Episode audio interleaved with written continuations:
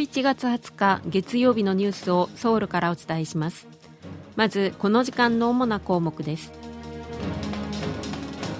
ユン大統領は先週訪問したアメリカに続いて今週はイギリスとフランスを歴訪します。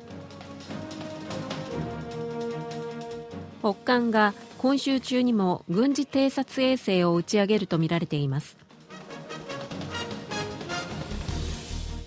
先週発生した全国規模の行政ネットワークの障害が復旧しましたが具体的な原因はまだ分かっていません。今日はこうしたニュースを中心にお伝えします。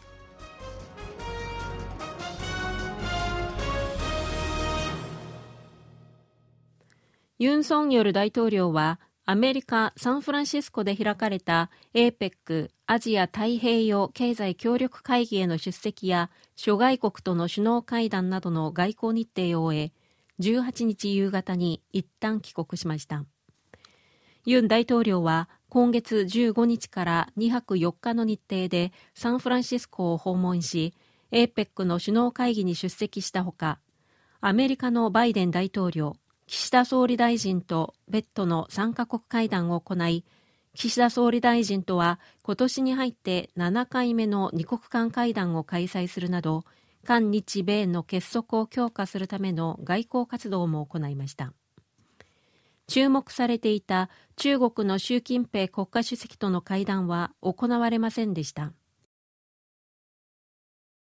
来月中旬まで集中的に外遊を行う予定のユン大統領は20日イギリスとフランスを歴訪するため再び出国しました。ユン大統領はチャールズ国王の招きでイギリスを4日間国賓として訪問します。ロンドンでは21日にイギリス王室の公式歓迎式や夕食会に出席しイギリス議会で両国関係などについて演説します。22日にはスナック首相と首脳会談を行います。その後、23日から3日間フランスを訪れ、2030年万博のプサン誘致に向けて各国代表と面会し、支持を訴える計画です。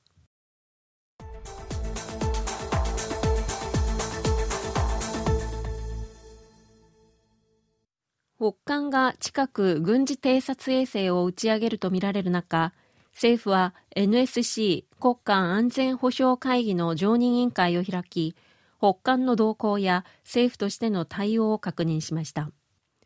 大統領室によりますと、NSC では北韓の衛星打ち上げなどの挑発の可能性や対応について議論し、北韓の挑発に実効的かつ即時に対応できるよう軍の防衛体制を強化することを確認したということです。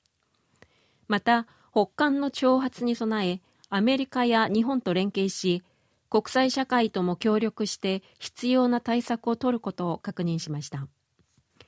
一方韓国軍の合同参謀本部は20日声明を発表し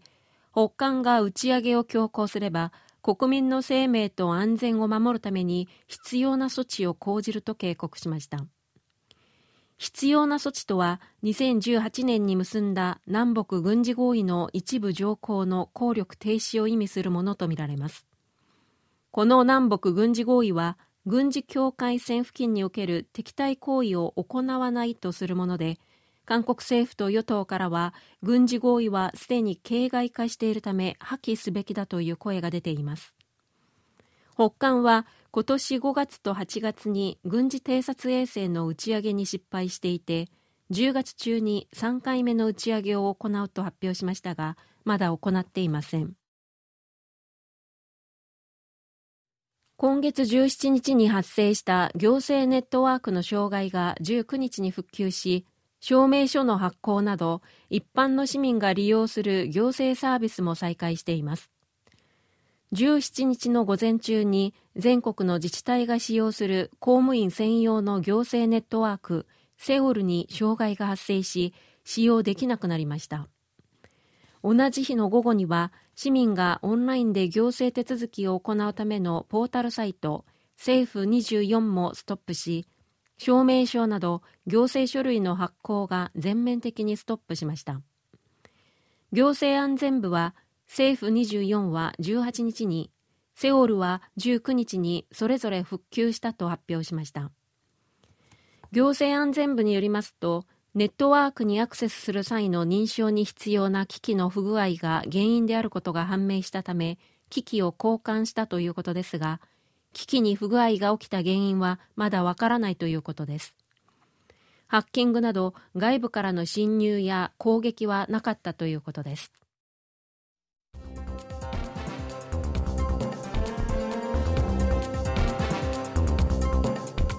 こちらは韓国ソウルからお送りしているラジオ国際放送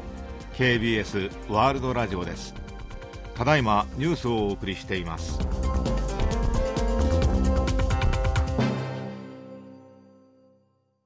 今年1月から10月までの輸入車の販売台数が去年より減っている中ハイブリッド車を中心にトヨタとレクサスの輸入が大幅に増え日本車のシェアが拡大したことが分かりました。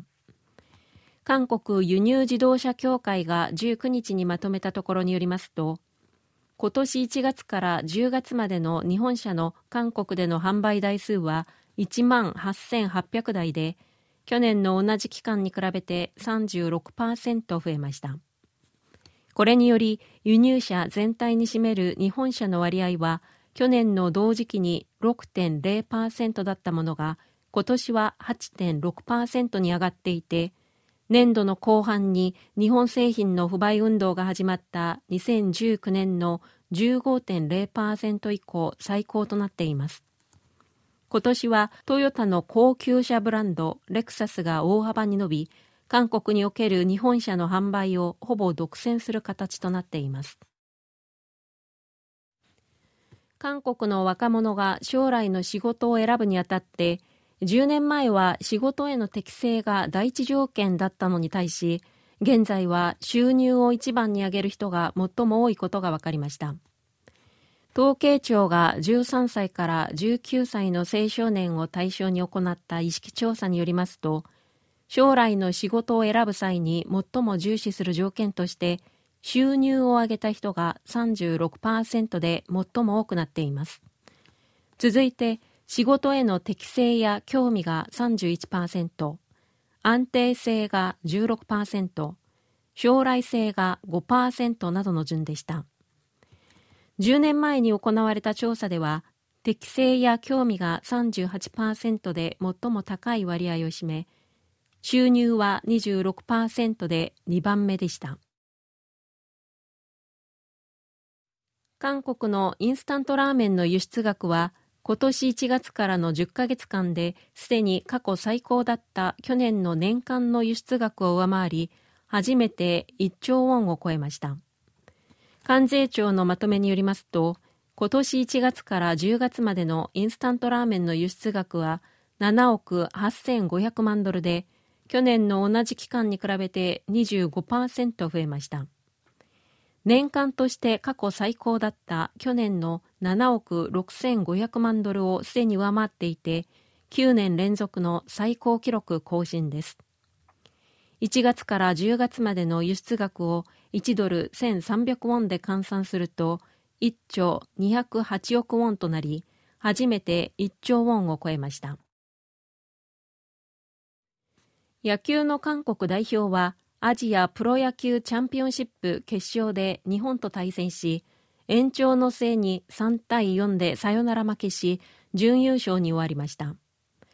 アジアプロ野球チャンピオンシップは24歳以下またはプロ3年目以下の選手たちが参加し韓国、日本、台湾、オーストラリアの4チームが競います。